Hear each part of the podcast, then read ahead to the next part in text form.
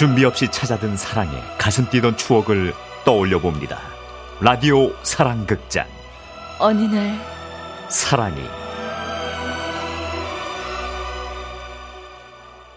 비가 내리고 음악이 흐르면 난 당신을 생각해요 영선 씨가 비 오는 창밖을 바라보고 있습니다. 영선 씨의 나이 어느덧 서른아홉. 마흔이 다 되도록 영선 씨는 이성에게 마음의 문을 열기가 유독 힘들었습니다. 그래서 퇴근하는 즉시 언제나 집으로 달려오곤 했죠. 아, 이런 날은 수제비게 딱인데. 수 제비 같은 소리 하고 있네 진짜. 아니 집에 오지 말고 나가서 연애를 하란 말이야 연애를. 뭘 때려요? 아유 정말. 속이 터지니까 그렇지 속이 속이. 네가 그 여자 이후에 됐어. 내가 수제비 해줄 거야. 아유 속상해 죽겠어 아니, 정말. 나, 난 이제 괜찮아요, 엄마. 괜찮다고 말하면서도 어쩐지 영선 씨의 눈빛엔 서글픔이 스며 있습니다. 벌써 10년도 훌쩍 넘은 일인데요, 뭐. 그러니까 영선 씨가 대학교 4학년 때 영선 씨는 정말 뜨겁게 사랑하는 여자를 만났습니다. 첫눈에 반했고 급속도로 가까워졌죠. 그리고 6개월쯤 지났을 때 그녀가 말했습니다. 나 임신한 것 같아. 영선 씨는 진심으로 기뻤습니다. 하지만 세상은 호락호락하지 않았죠. 우선 영선 씨는 미루고 미뤄두었던 군대에 가야 했고 그 사이 그녀를 위한 이렇다 할 대책도 없었습니다. 있잖아. 나 영장 나왔다. 아, 씨, 진짜 뭔 일이 이렇게 꼬이냐? 에이, 너 나 군대 있는 동안 우리 엄마랑 살 수 있냐? 아, 분유값은 어떻게 하지? 아, 아우 진짜, 아우 짜증 나 진짜. 아, 뭐? 짜증? 아, 저, 아, 그게, 아, 미, 미, 미안해 말이 헛나왔어. 됐어. 야, 야 수경아, 야, 야, 야, 야 수경아. 그것이 그녀와의 마지막이었습니다. 그날 이후 그녀는 전화도 받지 않았고 자취방도 옮겼으며 고향집에 가봤지만 이사를 갔다는 얘기만 들려올 뿐이었습니다. 그녀 생각에 오래도록 폐인처럼 지냈습니다. 하지만 가끔씩 걸어본 그녀의 번호에서는 이런 소리가 들려왔죠. 지금 가신 번호는 없는 번호이오니. 그야말로 지옥 같은 날들이었습니다. 그러다 세월이 흐른 뒤 그녀가 행복한 결혼 생활을 하고 있다는 걸 알게 됐죠. 야, 저기 야, 너 하루 종일 멍 좀 그만 때리고, 어? 선이 하나 들어왔는데. 마, 만날게요. 어? 이번 주말로 약속 잡아주세요. 야, 너 진짜지? 이제 영선 씨도 새로운 사람에게 마음을 열 준비가 된 걸까요? 영선 씨는 이제서야 떠나간 사람을 놓아주려 하는 것 같습니다.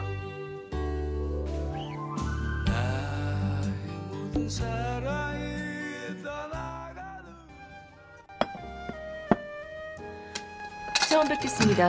남유정입니다. 아, 네, 저 김영선입니다. 아, 근데 저랑 동갑이라고 들었는데 피부가 참 좋으시네요. 피부샵 운영하고 있습니다.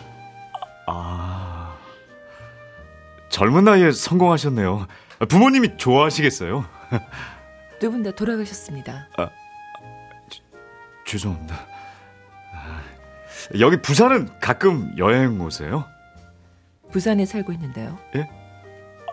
아, 예, 저, 저, 죄송합니다. 아, 대구 분이라고 들어가지고 이게. 너무 오랜만에 가져보는 자리라서 그런 걸까요? 대화가 풀리질 않습니다.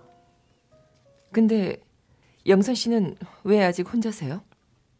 인기 많으실 것 같은데 혹시 조건 많이 따지는 편? 아, 아, 아, 제가 조건 따질 입장이 되나요? 아, 그냥 첫사랑이 너무 뜨거웠어서 그런가? 왜 혼자인지 알겠네요. 맞선 자리 나와서 첫사랑 얘기라니. 아, 저, 죄송합니다. 예. 아, 실례합니다. 식사 주문하시겠습니까? 예, 예, 해야죠. 저기 뭐 드실래요? 저는 한박 함박 스테이크 스테이크. 아, 네. 함박 스테이크 둘이요. 음료는 뭘로 하시겠어요? 콜라. 아, 우리 꽤나 잘 통하는데요? 그녀가 웃는 모습을 보니 영선 씨는 그때서야 긴장이 좀 풀리는 것 같습니다. 아, 이거 먹고 우리 아이스크림 먹으러 갈까요? 좋아요. 오랜만에 영선 씨의 마음이 두근두근 신이 납니다. 제가 말한 아이스크림 가게 여기에요. 아, 겨울 되면 이 앞에 이따만한 트리를 놓거든요. 너무 예쁘겠다. 저, 네? 저, 아, 우리 저기 크- 크리스마스 때까지 계속 만날래요? 나름 용기 내어본 영선 씨의 고백. 과연 그녀의 대답은? 좋아요. 저도 크리스마스 혼자 보내긴 싫으니까. 진짜죠? 약속 지켜요? 이제 정말로 영선 씨에게도 사랑이 찾아온 것 같습니다.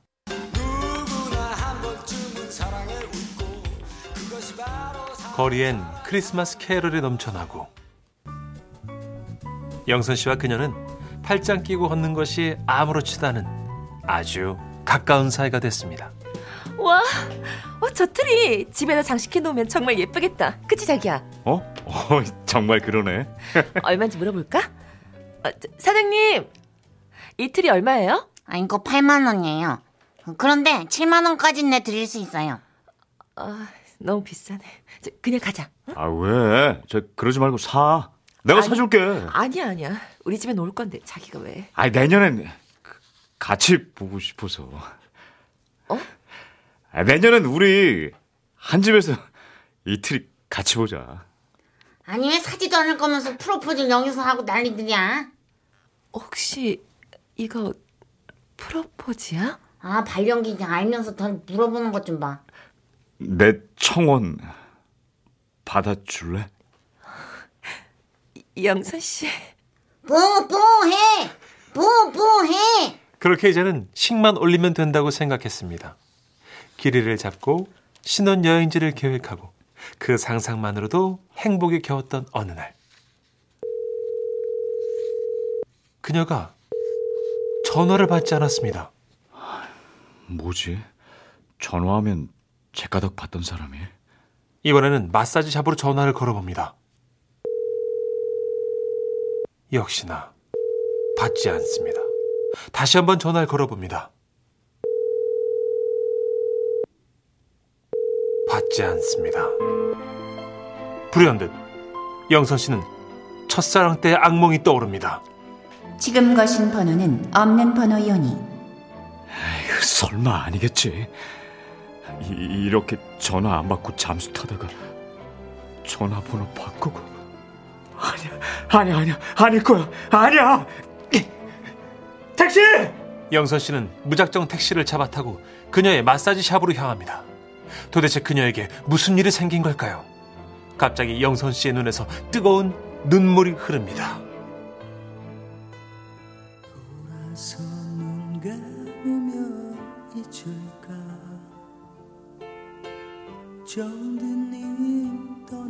마침내 영선 씨가 마사지 샵에 도착했을 때 마사지 샵의 문은 굳게 닫혀 있었습니다. 자기야! 유정아! 자기야! 이대로 끝인 건가? 영선 씨는 그런 부정적인 생각을 지울 수가 없다고 생각했습니다. 그런데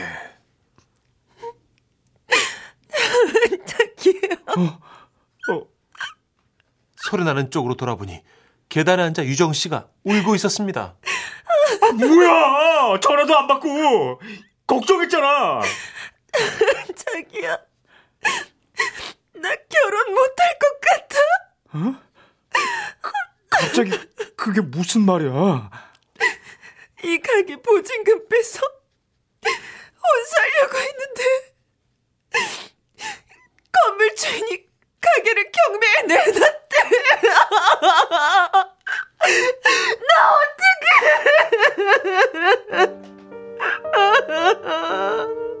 그 마사지 샵을 열기 위해 그녀가 얼마나 고생을 했는지 영선 씨는 알고 있었습니다. 이 일 저 일 안 해본 일 없이 청춘을 바치고 비록 은행 대출을 많이 받긴 했지만 그 점포를 열었을 때 그녀는 세상을 다 가진 것처럼 행복했다고 했죠. 내가 우순이라서 돈밖에 돈이 없대.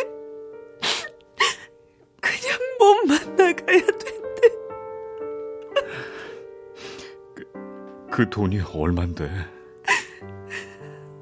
8천. 내전 재산인데.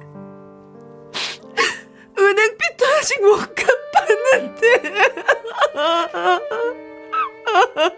영선 씨는 조금의 망설임도 없었습니다. 서럽게 울고 있는 유정 씨를 꼭 안아주는 영선 씨. 걱정 말고 몸만 와. 어떻게 그래? 결혼할 때 돈 얼마나 많이 드는데. 잘 사는 게 중요하지. 결혼식은 안 해도 상관없어. 우리가 살 전셋집은 내가 어떻게든 구해볼게. 미안해서 어떻게 그래? 걱정 마라. 우리 어머니도 이해하실 거야. 물론 어머니가 완전히 이해하신 것은 아니었습니다. 무슨 소리야? 응? 아, 그러니까 뭐 땡전 한 푼 없어서 혼수가 아니 하나, 하나 하나도 없어? 죄송합니다. 아니 뭐 그, 음, 내 내가 뭐 혼수로 큰 걸 바라고 그런 사람은 아닌데 그 그렇지 난 그런 사람이 아니야. 그 하나도 안 돼? 하나도? 죄송합니다. 아, 엄마 그만 좀 하세요. 유정이 마음 불편해요. 이 노총각 아들 구제해 준 것만 해도 그게 어디예요? 그래 음, 나도 그렇게 생각해. 나 그런 사람 아니야. 그럼 그렇지. 그 이불 한 채도 못 태우는 거야? 그 내가 좀 답답해서 그렇거든. 한 개도 숟가락도? 죄송합니다.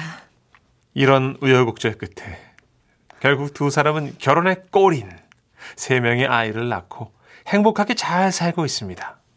영선 씨는 지금도 가끔 이런 생각을 한답니다. 다시는 사랑 못할 줄 알았는데 내 인생의 두 번째 사랑이자 끝사랑인 제 아내에게 평생 감사하며 살겠습니다.